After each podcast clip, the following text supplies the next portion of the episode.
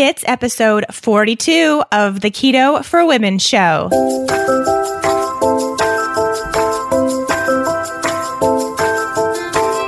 You're listening to the Keto for Women show, and I'm your host and nutritionist, Shawn Mynar. This show is designed to empower women to find their own expression of the keto diet to maximize their health and happiness. Now, let's get started with today's episode.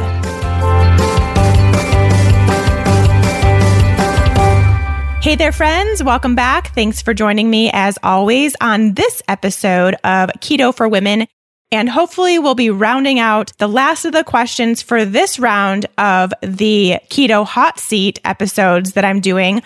Although I do plan to make this a regular thing. So now you will need to be on the lookout for the next time I ask for questions, which will be pretty soon. Within the next couple of weeks, I'll be looking for more questions to go through for the keto hot seat, but I have them all prepped and ready to go. We're going to hopefully get through the rest of them on Instagram, head over to Facebook and answer the questions from the Facebook group. And yeah, we'll get through them all. Hopefully today, I promise. Although before I even get there, I do have so many announcements. First, on a personal note, I have to tell you that by the time you are listening to this, if you listen to it when it comes out on Fridays or the following weekend or week, I will officially be moved into my new home. So excited as you can tell, as I'm sure any of you who are home buyers and have been first time home buyers, it's a thrilling experience. It's definitely a different kind of experience than just obviously moving from apartment to apartment, which is what I have been doing for 13 years. And actually, it's interesting. The day that I close, which is March 27th, is exactly 13 years to the day since I moved to Colorado and moved in with my sister. So it's been a 13 year whirlwind of hopping all over the Denver area and then the Boulder area and not really ever finding myself truly settled, which is a huge important factor to life, right? To just have that feeling of being settled, have this place that you truly know will be your home for a number of years, forever if you want it to be. And I finally get to experience that. So it was a really important step in my life to make this decision. It was a very quick, spontaneous decision as I'm finding that a lot of my best decisions I've been making lately have been on the spontaneous side. So I think it's showing some things that maybe I do better being more spontaneous than being as calculated as I am usually. So that's coming up. Very excited. I'm actually right now in the packing process and getting ready to move in a few days. So the packing process for me is pretty easy in comparison to others because as some of you, I don't know if I've ever mentioned this on Keto for Women before, but I am by nature a minimalist. I don't like a lot of things around. I definitely don't like clutter, that's for sure. So I don't have that much stuff. And when I moved to this apartment that I'm currently in, I've lived here for 22 months. And when I moved, I came with very little because I had just come from living in the house that had toxic mold. And so I couldn't bring a lot of stuff with me because especially the porous materials like anything with fabric, clothing, anything like that gets the mold basically attaches to that and it's almost impossible to get it out no matter how much cleaning and laundry you do. So for me, it was worth it to just get rid of everything. And this was the second time I had done so, get rid of all my clothes, everything and just start over in a brand new space. So I came with very little and I got quickly the absolute minimum that I needed as far as furniture and clothing, and then kind of slowly started to get a little bit more clothing. But my furniture stayed pretty minimal. So it's going to be a very easy move. And then I do plan on definitely, since I'm now finding my roots in this particular home that I'm moving into, I will be getting more of the big stuff, more furniture and furnishings in the bigger place just because I do now know that I will be there for the long term and I won't have to trash it all, hopefully, in the near future. So that's kind of the stage I'm in where I'm finding that new stuff that I want to furnish in the place, but also packing up the old stuff, throwing a bunch of stuff away, donating a bunch of stuff, selling a bunch of stuff. And it's a little daunting. It's definitely a process. Luckily, I do have a little bit of time because I have my lease for a little longer here in my current place. So I do have some time to make that transition a little more slowly than a couple days, which I know is the case for a lot of people when they move. So that's what's going on. Hopefully, this will be the last episode I record in this quote unquote studio, which is really just my living area in my tiny apartment. And uh, I actually don't think I will have much different of a situation in my new place. I think I'll probably be recording on the dining room table, to be honest, because it looks out on to the mountains of Boulder and the foothills and the Flatirons and all of that stuff that us Boulderites just love. So, to be recording a podcast when I'm just have that as my view is probably the biggest dream come true I can imagine. So that's where I'll be next week, hopefully, but I'll let y'all know. Don't worry. This is Jess Betancourt, the host of DNA ID, the only true crime podcast that exclusively covers cases solved using forensic genealogy. DNA ID goes behind the headlines to answer your questions about this remarkable new crime solving tool, how it works, how cases are selected, why the cases were unsolved for so long, and how the justice system is addressing it. I include input from law enforcement to give you the inside scoop that we all crave with a straightforward, no nonsense delivery. You can find DNA ID on any podcast platform. Episodes come out weekly on Mondays. So that's what's going on with me personally. If you are at all interested in like home furnishings or interior design or anything like that, or fashion.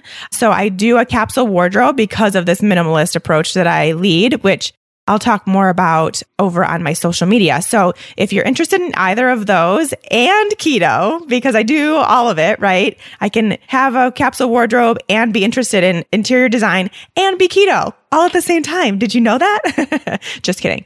I will be kind of starting to share a little bit more about that over on my social media channels. So if you're interested at all, make sure to follow me over there, Shawn Mynar Health, and you can see a little bit of everything, a little bit of all the stuff that I'm into and maybe you'll be into it too. And I can give you some ideas and tips. Okay, that's all as far as the personal stuff goes. Let's move on to business. So I made a very exciting announcement over the past week since the last time I recorded Keto for Women for my fat burning femalers. So anyone who has participated in the fat burning female project, you're a fat burning female for life. I think y'all know that, but just so I can remind you. And so what I have now done is I'm going to be hosting a retreat for our fat burning female, anyone that can come in September in Boulder, which is the most amazing time to be in Boulder. I will add to that. But so excited to meet the ladies that I did meet over the past few weeks when I was at these conferences. To be able to meet fat burning femalers in person is just like on another level for me. And so I wanted to make that a reality and I wanted to do it as much as I could. So I think a retreat and I think getting as many women that are now in this fat burning female zone in one room for a weekend, doing all the fun things, eating all the keto food, laughing a bunch, maybe expanding on some of our beliefs and patterns and things like that. I do want to do a little bit of teaching while we're there, but also just like having some girl time, having some me time. I will definitely make sure that there's some time where you can relax on your own or explore Boulder or whatever you want to do. And of course, we're going to be active too. And it's just, I'm so excited. So if you are a fat burning femaler, be on the lookout for information for that. I did already send out some this past week. If you're not already in the fat burning female project, you have a couple more opportunities to do so before the retreat comes up in September. So we do have a class coming up in May, which the enrollment will be end of April. And we do have one coming up in July too. So you have a couple more opportunities so you can be a part of this amazing retreat experience and maybe the first like keto retreat. And if it's not the first keto retreat, it's definitely the first keto for women retreat. So I'm very, very excited for that. Be on the lookout for more information. And if you want to go, just go through the Fat Burning Female Project first. It's pretty much life changing. And then you can come hang out with us in September too. Two more quick announcements. The next things up, I know I've mentioned this before, but I want to make sure that just in case you want to start traveling and learning more about keto, a couple opportunities. I will be on the low carb cruise that's coming up end of May, May 20th, I believe we set sail. I'm going to a few different ports in Mexico and Honduras. It's a seven day cruise, super fun, great speakers, and it's just a really good opportunity to have both vacation and a learning experience at the same time and really get to know a good community of keto people because we're basically all on a boat together for seven days. So you kind of get to know people. That's coming up. And then in June, so a month later, actually, I think it's less than a month later, like three weeks later, I'll be traveling to Austin for KetoCon. I know a lot of you will be there. If you haven't already signed up, you can use the link in my profile to do so, make it super easy. Or you can use the link in the show notes to do so. Check it out, see if it's something you can attend. It is June. It's in Austin. It'll be great. It's a three day experience. I'd love to meet you and see you there if you're going to be there. And then last thing, I just want to mention. So last week, I know I kind of went through everything that I learned and everything I did over the two week trip that I took and the two conferences I went to but I kind of forgot to mention anything that I did as far as my talks. So, as I briefly mentioned, I did do a panel at the nutritional therapy conference for basically low carb keto compliance, how to get your clients into a ketogenic diet, what it means, who should do it, who shouldn't do it. And then we took questions from the audience. So, I think pretty much everything we talked about, I have definitely talked about here it was a very kind of basic but really good overview of a ketogenic diet and why it would be a good case for a lot of people to go that route. So that's what happened there. Just briefly telling you all. But then I had a full hour, well, basically 45, 50 minutes over at the Keto Ladies Conference, Low Carb Universe.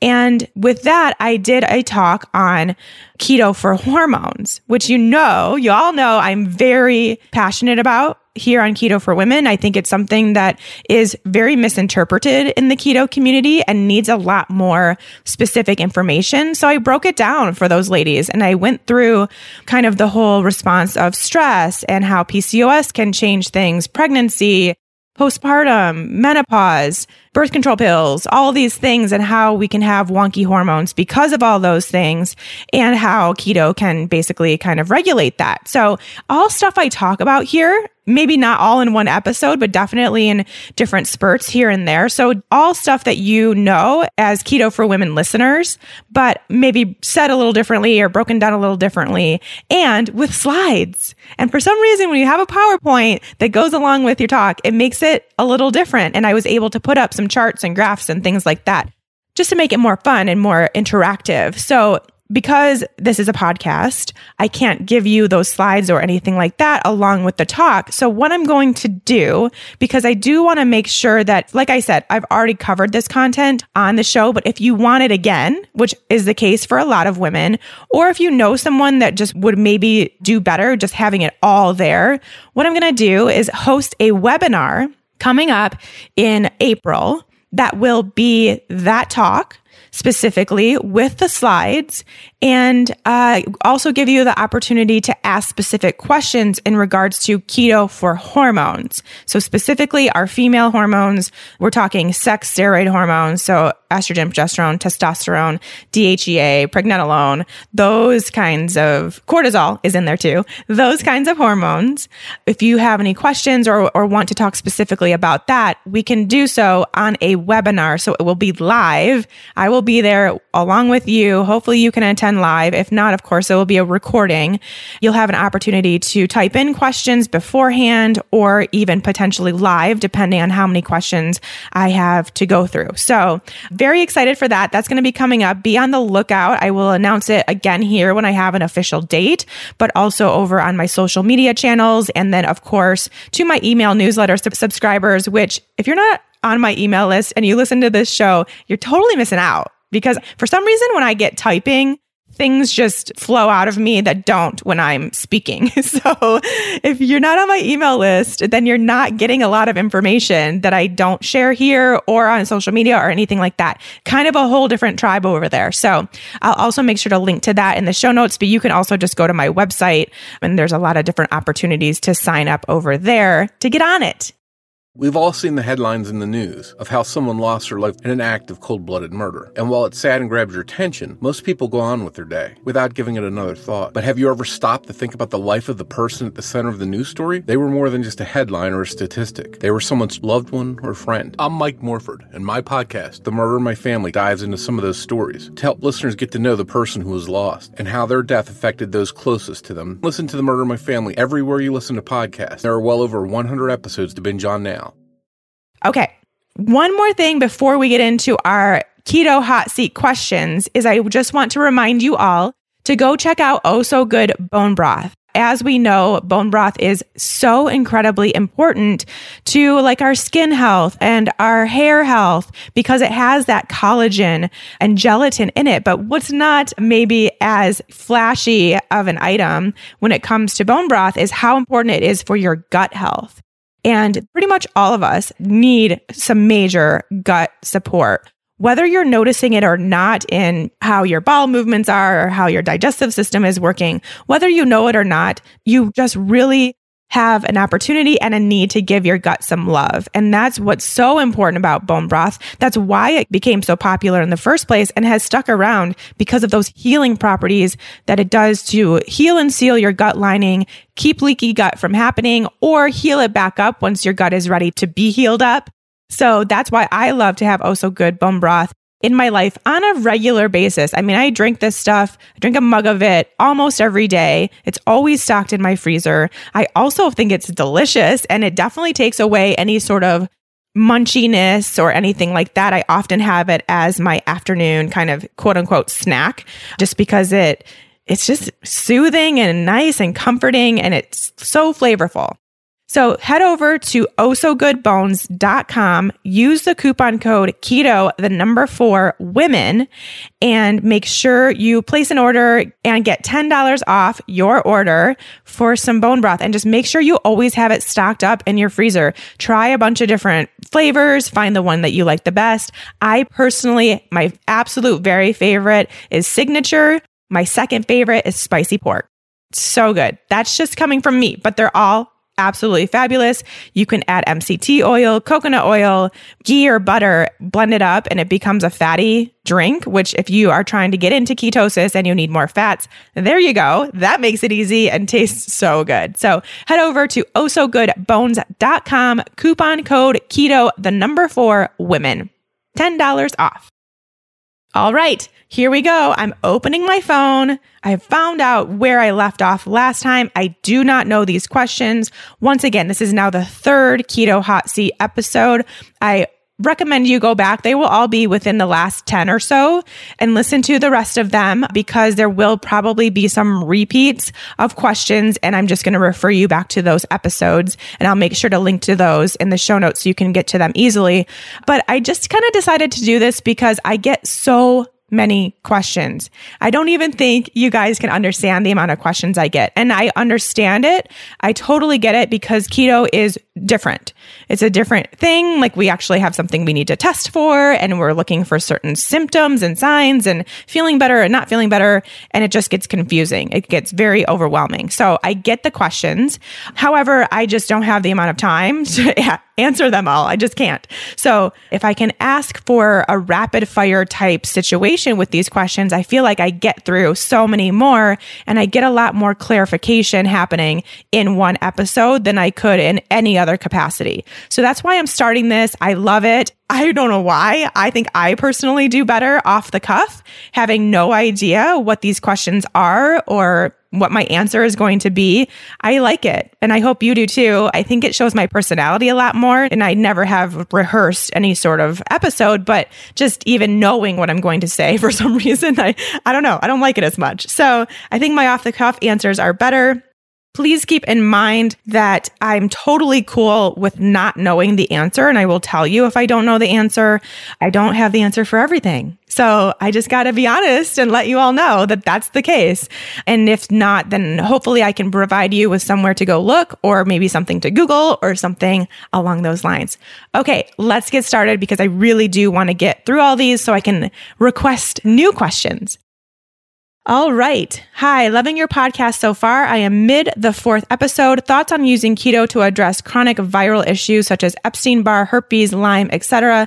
I've read the book Medical Medium, which led me to suspect as Epstein-Barr and blood testing showed very high levels of that virus in my system. It's a beast, unfortunately, and I've not been able to get it fully under control. I'm not doing keto, but I'm interested to try if the virus isn't just going to feed on the fat, which is what the author of Medical Medium Medium says, thank you. Okay. First of all, I'm not an expert on any of these viruses. I don't know. So I'll tell you that. Here we go. Starting right off by saying I don't know. But here's what I do know Here's what I find a little fishy about this. I can't really think of how any virus would feed off fat. I guess if there's a certain fatty acid that perhaps that virus likes, but unless there's legit explanation as to how that works, what that fatty acid is and why you need to avoid it, then I wouldn't just fear fat. And I wouldn't necessarily think that keto isn't the way. What I think about when I think of this situation is Epstein Barr, herpes, Lyme, and even for me, toxic mold exposure, chronic inflammatory response syndrome, that is grouped in the same category as Lyme disease.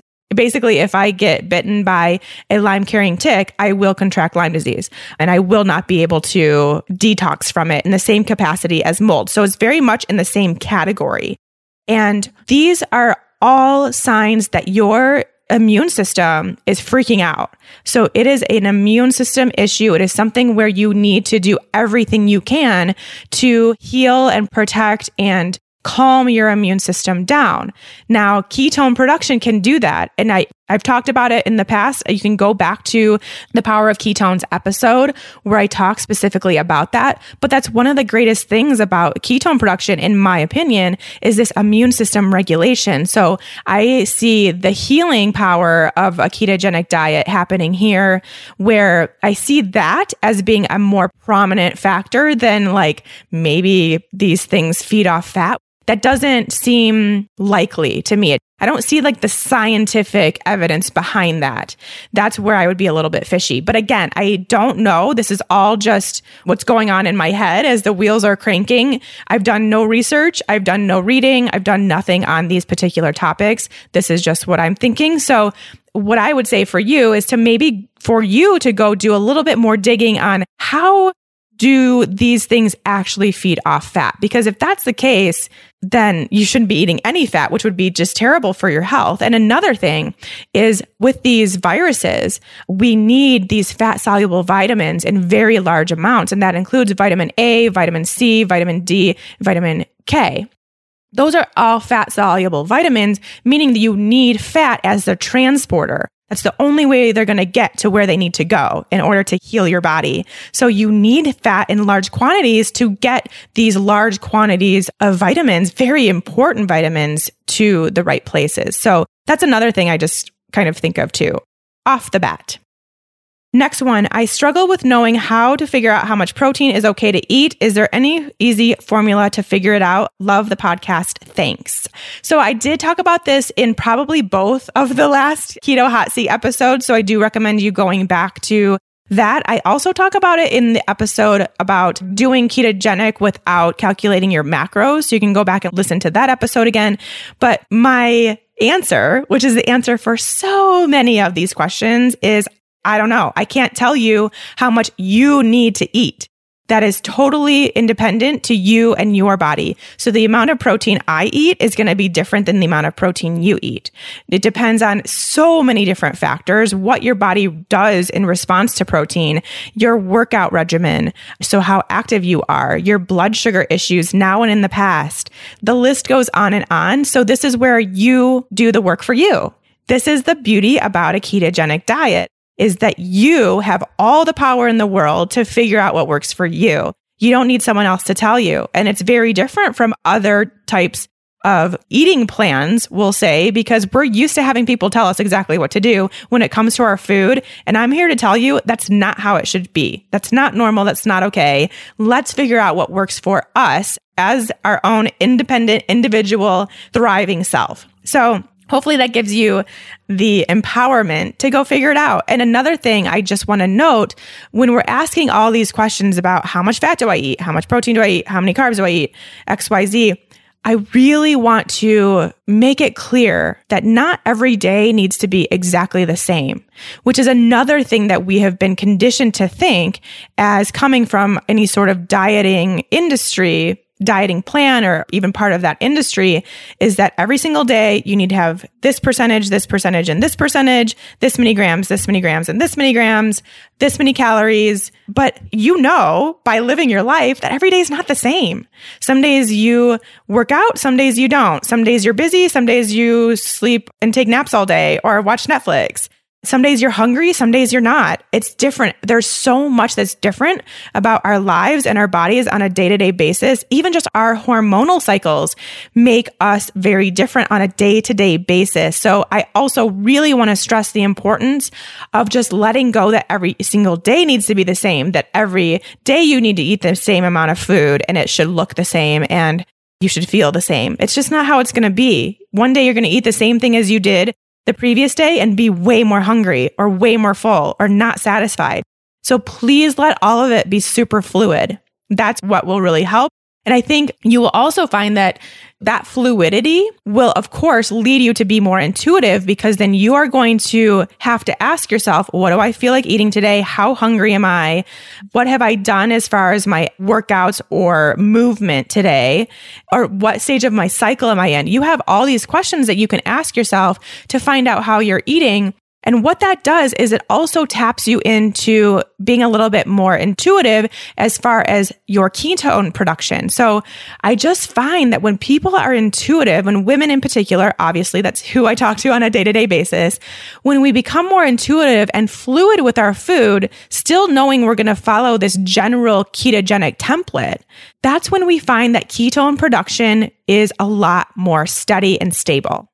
It just works that way because we're using our own intuition. We're letting our body determine what food we're eating and what levels and quantities and amounts and all that stuff instead of our brain or what Google said or that blogger said or this podcaster said. It's you determining what works for you. And that's when, I don't know, it, ketogenic is a very intuitive process too. So getting into that ketone production state and keeping there is also part of that intuitive process. So I think you all should just try and see how it goes. Can you do a full day of eating, all meals, snacks, guesstimated amount of cooking fats, etc.?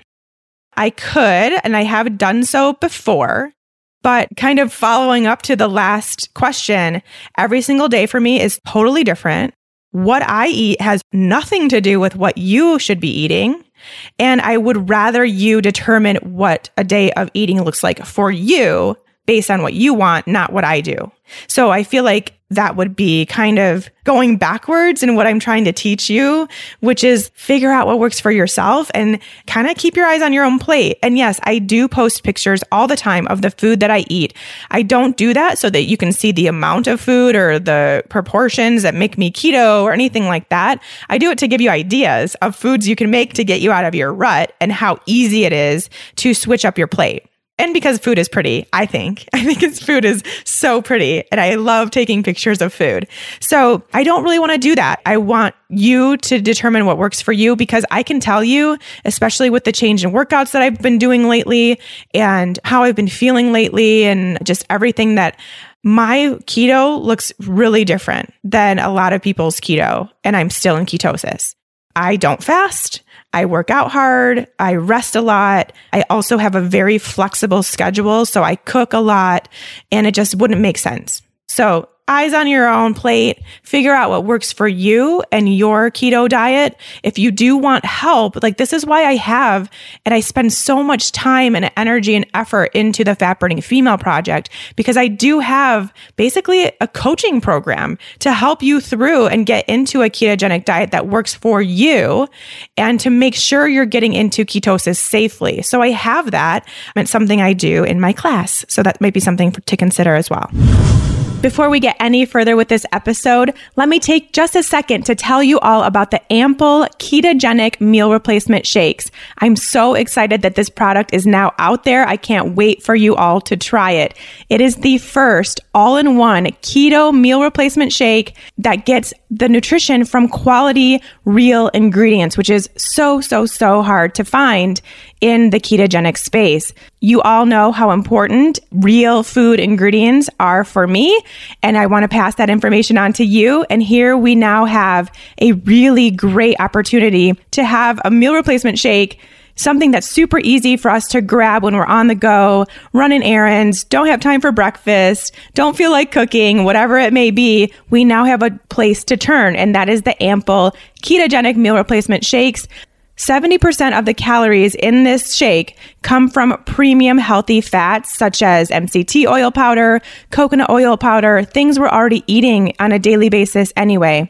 There are only six grams of net carbs in each meal, and it comes along with 40 billion CFUs of probiotics, which is like 10 times what you would get by drinking a kombucha. So they're really taking care of our gut health. They're keeping that in check while we're on a ketogenic diet. They have the prebiotic fibers necessary too within this shake to feed the good bacteria in your gut. They've thought of so much. It has potassium and magnesium so that if you're going through the keto flu or you just want to work on your electrolyte balance, which is something we talk about a lot on keto for women, that's taken care of too. And the best part is it actually tastes amazing. I taste so many ketogenic products. Most of them I don't like, so I don't even tell you about them, but I love the flavor of these ample shakes. You're going to love it. I can't wait for y'all to try it. In order to do so, because they are a sponsor of the Keto for Women show, you lucky listeners get 15% off your order when you go to amplemeal.com and use the coupon code keto, the number four women 15 at checkout. That's amplemeal.com and use the coupon code keto, the number four women 15 to get your 15% off your first order. I will make sure to have this information linked in the show notes so you can get easy access to your 15% off. Can you please talk about how your body has a different idea of what its ideal weight is than you might think? I know you talk a lot about this already. Some of us gain weight while keto, and while that's not ideal, we feel so good. I think of this weight as my quote unquote safe weight, where my body wants to be. I just need to hear you talk about this again. I'm probably 15 pounds heavier than where I think I should be, but I think my head needs to get out of my body's way. Oh my gosh, I love that. Yes, your head needs to get out of your body's way. I had to learn this the hard way. It sounds like this listener had to learn this the hard way. And I know a lot of you out there are learning this the hard way too.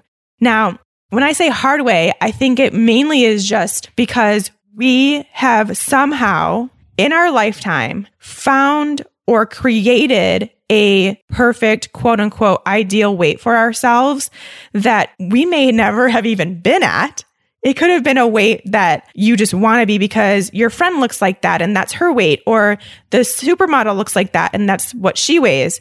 Or you almost felt like you were there, but you never fully got there. So another 10 pounds would get you there. Right. So a lot of times we come up with this ideal weight, a number on the scale, again, which you all know I think is ridiculous. Actually, when I was packing this week, I threw away my scale. My scale is gone. I haven't been on it in probably six to eight months. But then I, when I was going to pack, I'm like, why am I packing this thing? I have no need for it. I have zero, zero need for it. So I threw it away. Actually, I donated it, which I probably should have just thrown it away because now I'm just passing on the bad scale vibes to someone else. But oh well, I didn't want to just throw it. I didn't want to actually put it in the trash. So I donated it to someone else.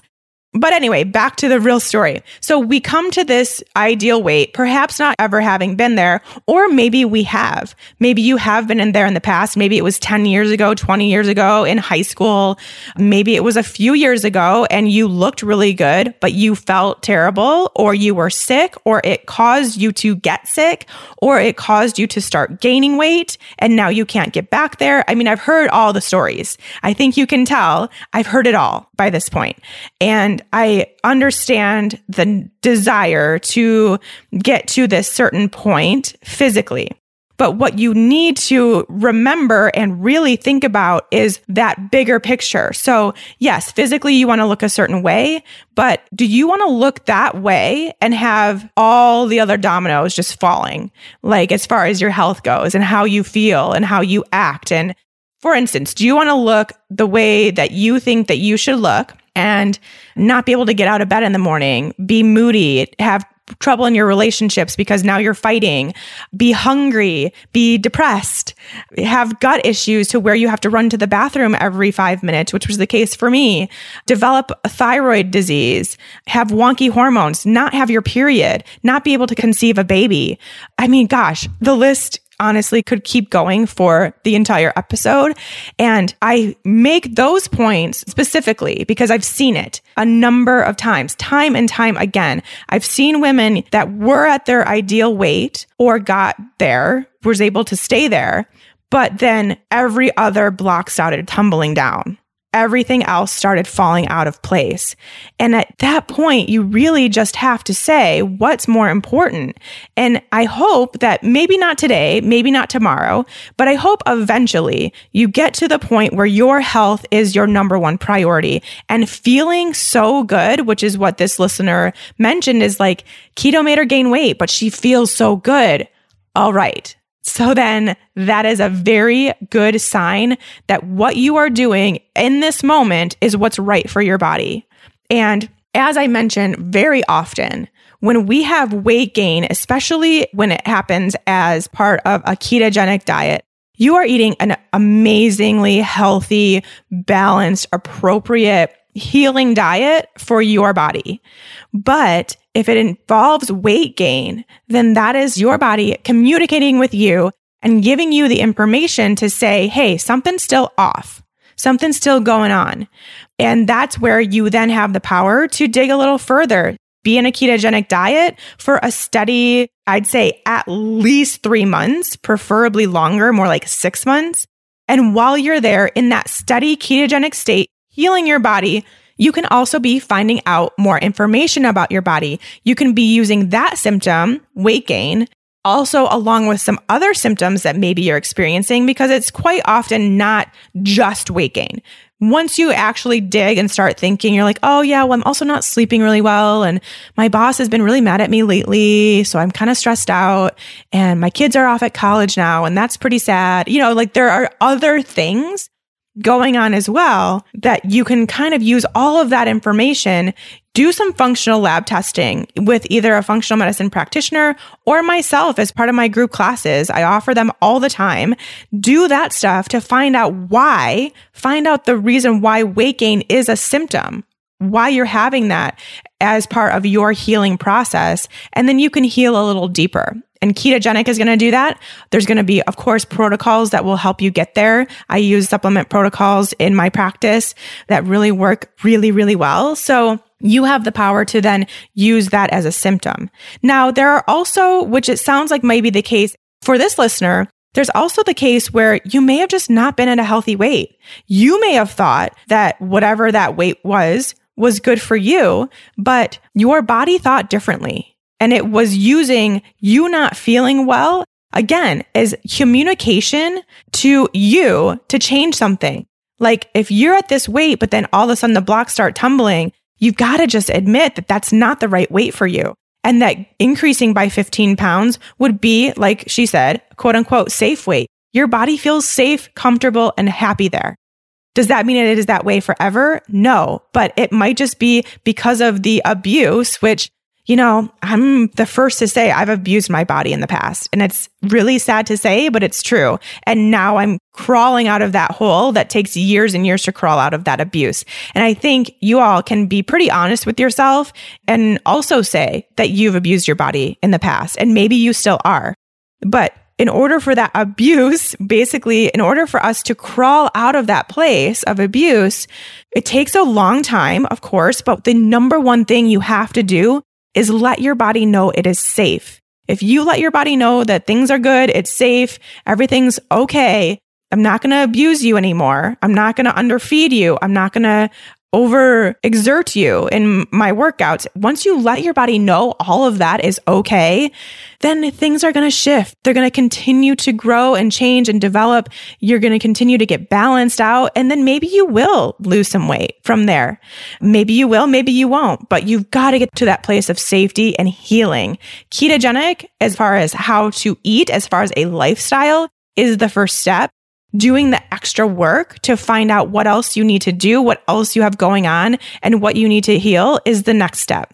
Putting your weight on the back burner, I'm sorry, I hate to tell you it because I know it's the number one thing we all think about. Putting it on the back burner for a little bit is going to do you a tremendous amount of good, a tremendous amount of good for your body and for digging yourself out of that hole. So I know there's a lot of people that are in the keto community to lose weight, but just get to that place. And I understand. And there are a lot of people that have to lose weight to get healthy. I get that too, but it all happens together. And sometimes it happens with the weight being the last thing to come and not sometimes a lot of the time. Does it take all the other healing steps and then the weight happens? So patience, put your health first Think about everything else. Think about all the good things you're experiencing with keto and focus on that because we all feel pretty darn good, right? I can't even believe how much energy I have in comparison to in the past and how good I sleep and how well rested I feel when I wake up. And I'm just like a spunkier person. I just have more zest for life now. And I think, you know, some of you may still be in that process of getting there, but a lot of us could agree. So focus on that stuff, put the weight on the back burner and just know that safety for your body is the number one goal right now. I hope that answered that question. Next, belly fat woes. I know it's hard to know without seeing me, but I have thin muscular legs, shapely arms, and my face, neck are thin, but this belly fat is bad. Is this hormonal? How do I find a doctor to treat me? Is keto the answer for excess weight in the middle?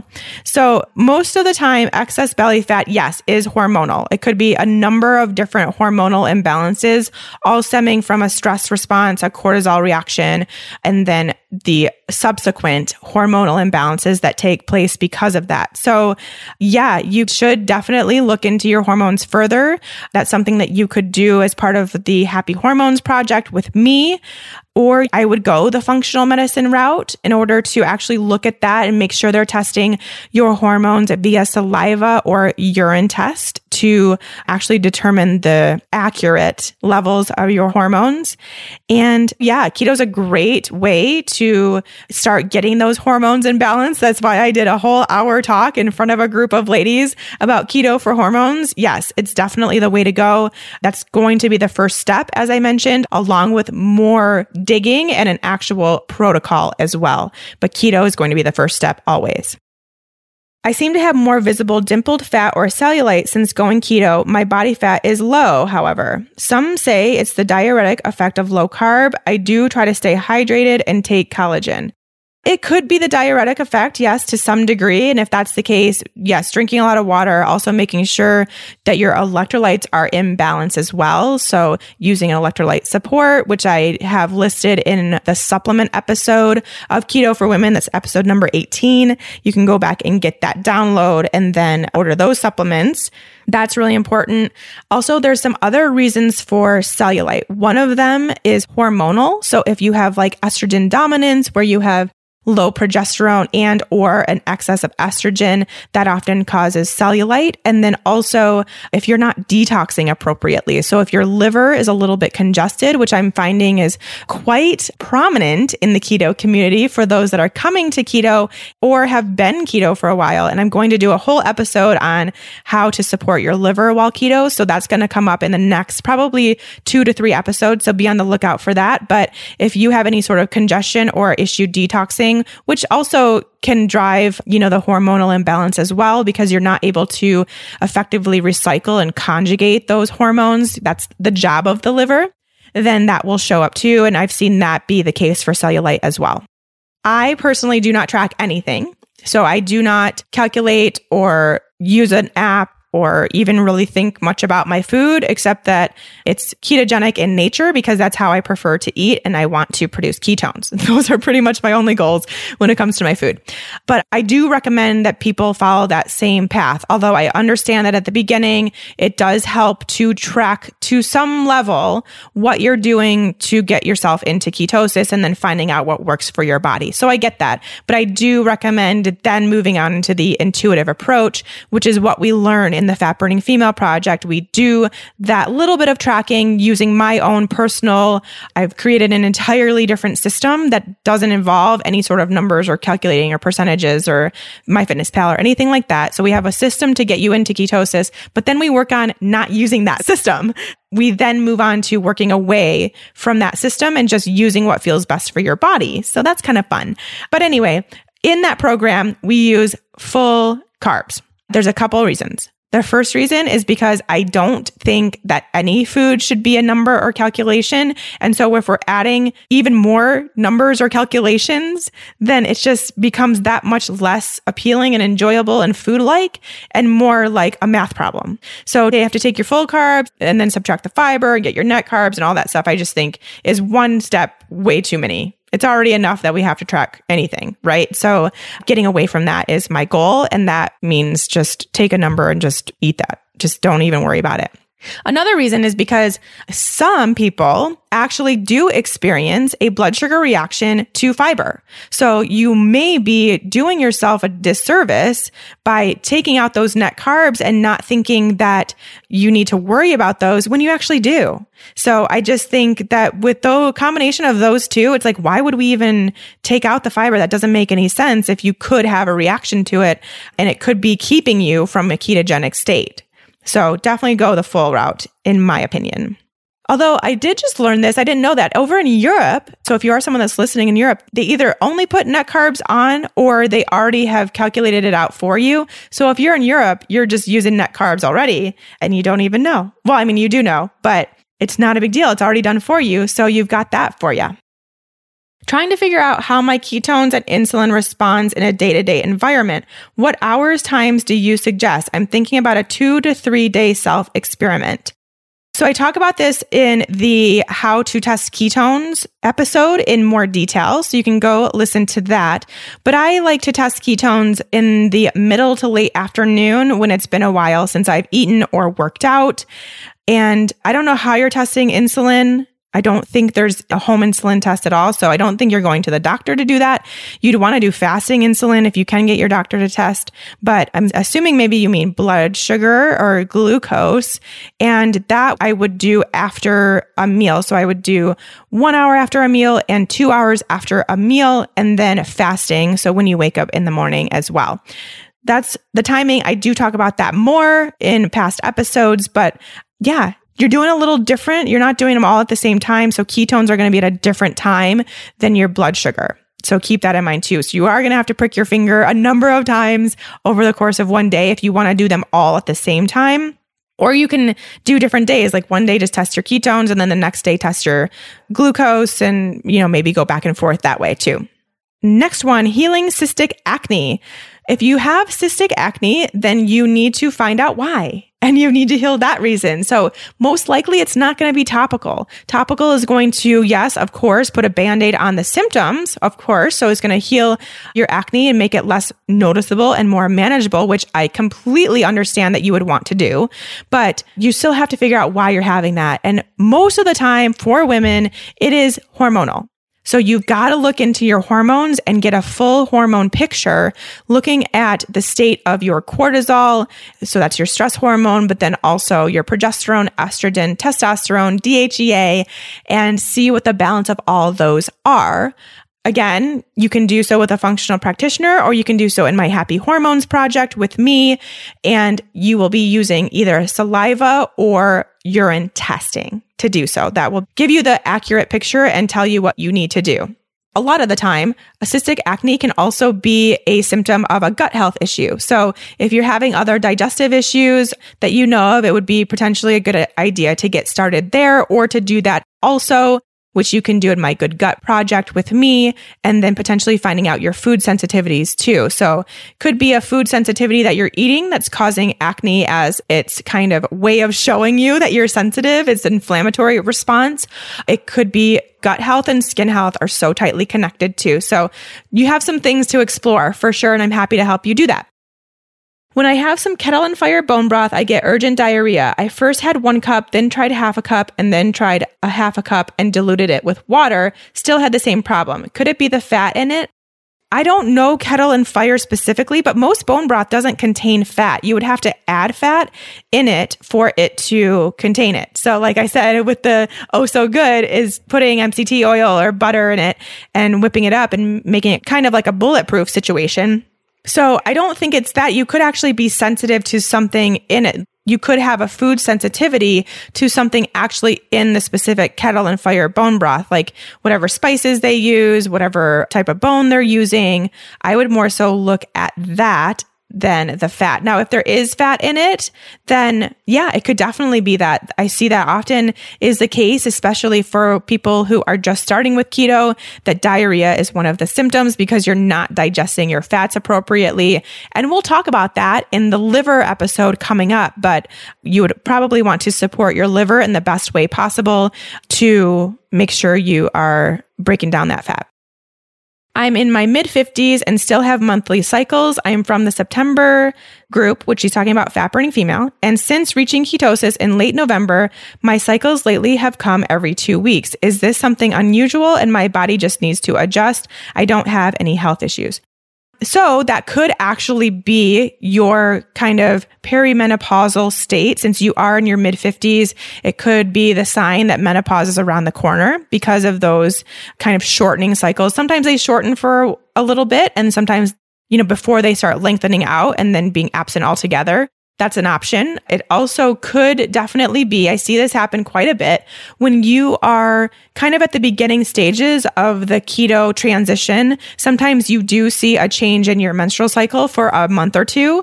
It could be shorter, it could be longer, something like that. That's why we have the Fat Burning Female Project. We try to negate that. So we try to keep that from happening. But if you are coming into that project with already hormonal imbalances, some wonky hormones going on, basically keto kind of like brings it to light for a little bit while it's in the process of healing it and getting you back to a normal cycle and normal ovulation. So that could be a situation too where it may just be kind of those beginning stages. Maybe you're healing a hormonal imbalance that perhaps you didn't even know was going on, but nothing to be super concerned about, especially because it still is pretty early in your journey. At least it was when we were asking these questions five weeks ago. And now it is just being regulated. And maybe you're on the verge of menopause too. Okay, moving on. Could you please discuss the pros and cons of doing a food sensitivity test versus an elimination diet with gradual reintroduction of foods? I feel like I want to check my body as I'm not obviously sensitive to anything, but I'm wondering which would be the best approach. Maybe a combination of the two. Thanks. Love your show. Thank you. So, I am a huge, as you probably know, because I do offer this in my practice, I'm a huge believer in the food sensitivity testing versus elimination diets. And I do have a whole blog post on this. You can go to my website or I'll link to it in the show notes, but it's a whole blog post about the differences and the reasons why I like food sensitivity testing. I've done both. I spent years trying to eliminate foods and figure out what was causing me distress. And I never really did figure it out, to be honest. And then I did the food sensitivity test and it all made sense because I was eating those foods. That's the deal with these food sensitivity tests is they're looking at foods you're eating every day, even foods that no elimination diet would ever have you take out. For instance, no elimination diet is going to tell you not to eat salad. And yet it could be everything in that salad that's making your body react. The lettuce, the carrots, the tomatoes, the onions, everything else you could be sensitive to. So it's going to be really hard in that way to do an elimination diet on yourself. It's pretty much impossible because you would have to eliminate every single food at a different time and see how you react. But then you could be reacting to another food and you'd basically just be eating no foods. so I just don't recommend it. It's way too hard you're never going to find out exactly what works for you. And if you know that you are having a reaction to foods, then you understand the value of finding that information out. It is so valuable to have that information on your body when you've spent years just reacting to random things and trying to figure it out. And it's so frustrating. I've totally been there. So it's worth the investment to find out those sensitivities for yourself once and for all. So, like I mentioned, I do this as part of the Good Gut Project. So you can look into that. I will have another one coming up in the summer, I believe. I love doing keto. I feel great during the day, but at night I can't fall asleep and don't sleep well unless I take melatonin which I don't want to take. Recently, I started sleeping really good at night, but then I felt tired and moody during the day. I realized I was going out of ketosis from eating too many nuts. Now I'm back in ketosis and I can't sleep again. I'm not sure what to do. How can I heal my body if I can't get good sleep? I don't want to give up keto, but I want to be able to sleep at night. Also, I don't think I'm fat adapted. So eating some carbs at night would just make me feel bad the next day because I wouldn't be right back into ketosis. I used to sleep good before keto. Would I just do a low carb diet? I just don't feel like I would get all the benefits from being keto if I did that. So it sounds to me like you actually already answered your own question. You don't think you're fat adapted. So that's why you may be doing a keto like diet, but I would just really want to make sure that you are eating a good healing ketogenic diet. So lots of high quality fats, amount of high quality proteins, carbs when you need it, but I'm talking a good amount of food. If you are doing any sort of intermittent fasting or just going too long without a meal, cut that Make sure you're eating a lot of food, snack if you need to, but definitely make sure you're having breakfast, lunch, dinner at minimum with a good, solid, big plate of food. This will help you get fat adapted quicker. It will help you sleep for sure. That's one of the biggest benefits that I see in the fat burning female project is that as long as you don't have another situation going on, then sleep is the first thing that comes because you're finally feeding your body appropriate amounts of food at the appropriate healthy ratios. If you do have something else going on, which it could be if your cortisol is out of whack, if you're coming into keto in a high stress state or even a low cortisol state or backwards cortisol state where you're low in the morning and higher at night, which is the opposite of what it should be throughout the day, then you are not going to sleep well. And keto could be kind of again bringing that situation to light. Now it's healing it to a, some degree as long as you're eating enough food and as long as you are nourishing your body appropriately but it may be kind of bringing that adrenal issue to light. So that could be a reason if you have blood sugar issues if your blood sugar is wonky which it could be a situation that you'd want to potentially test your blood sugar in the evening to see where it's at and to see if maybe you are experiencing a dip or a high of blood sugar in the evening that could be keeping you awake. If you have a stressed out life, it could be that. You know, it could just be not diet related at all. A lot of times it isn't, but we do make this switch to ketosis while we're also in a stressful time and it kind of compacts the situation a little bit and makes it a little bit more obvious. So that could be as well. But I would just really want to make sure, which it sounds like you're testing ketones. So you know you're in ketosis but that you're doing so by eating a good amount of food. And I mean a lot of food, lots of veggies, lots of fats, good high quality meats to the degree that your body likes, And then carbs aren't the enemy. Maybe you do need to add a little bit more carbohydrate. Maybe it could be at night. Maybe it's in the morning. Maybe it's at lunch, whenever you find that it works best for you. But it's not the worst thing in the world to add a little bit of carbohydrate as long as your blood sugar tolerates it. And as long as you have a positive response and not a negative response. So this could be maybe some roasted carrots for dinner Maybe it is a handful of nuts or some nut butter before bed. Not anything where we need to all of a sudden add bread or rice or pasta, but these small amounts of carbohydrates from really nutrient dense sources could maybe be your ticket. So I do not think, and I do not recommend you just go straight into a totally low carb diet. Like that's the opposite of what you want to do. That would be what I call low carb purgatory, where your body's just going to totally freak out because it doesn't have ketone production, but it also doesn't have glucose for fuel. So you're going to feel terrible and you're definitely not going to sleep because that's an automatic stress response in your body. So definitely don't go that route. Just get into a solid state of ketosis and stay there. Let your body heal. Eat a lot of food, no fasting, and see how you do. All right. So that wraps up all of the Instagram questions. And I still have a lot over on Facebook that I haven't touched yet. Let's see. Looks like I have about 20 or so. So since I'm not going to get through 20 in the next couple of minutes, we're going to have to wait. We're going to have to do one more keto hot seat episode, get through these questions, and then we'll take new ones after that. So one more keto hot seat episode coming up in the next few weeks. I hope you are enjoying them. If you're enjoying them, please let me know. You can do so on the social media channels. That's the best way to reach me. And as always, thank you so much for listening. I do also want to take a quick second to shout out everyone that sent over an iTunes review when I requested them last week. Oh my gosh, it just totally makes my day. I'm at over 300 right now, and it's all because of you guys. It means so much to me. It means so much to the show, and it means so much to the women that need our help. And it really is us as a community, as a team, doing this together, spreading the word. So you guys are in it just as much as I am, and I love you all. Thank you so much again for listening, and we will catch up next week. Thank you. 拜拜。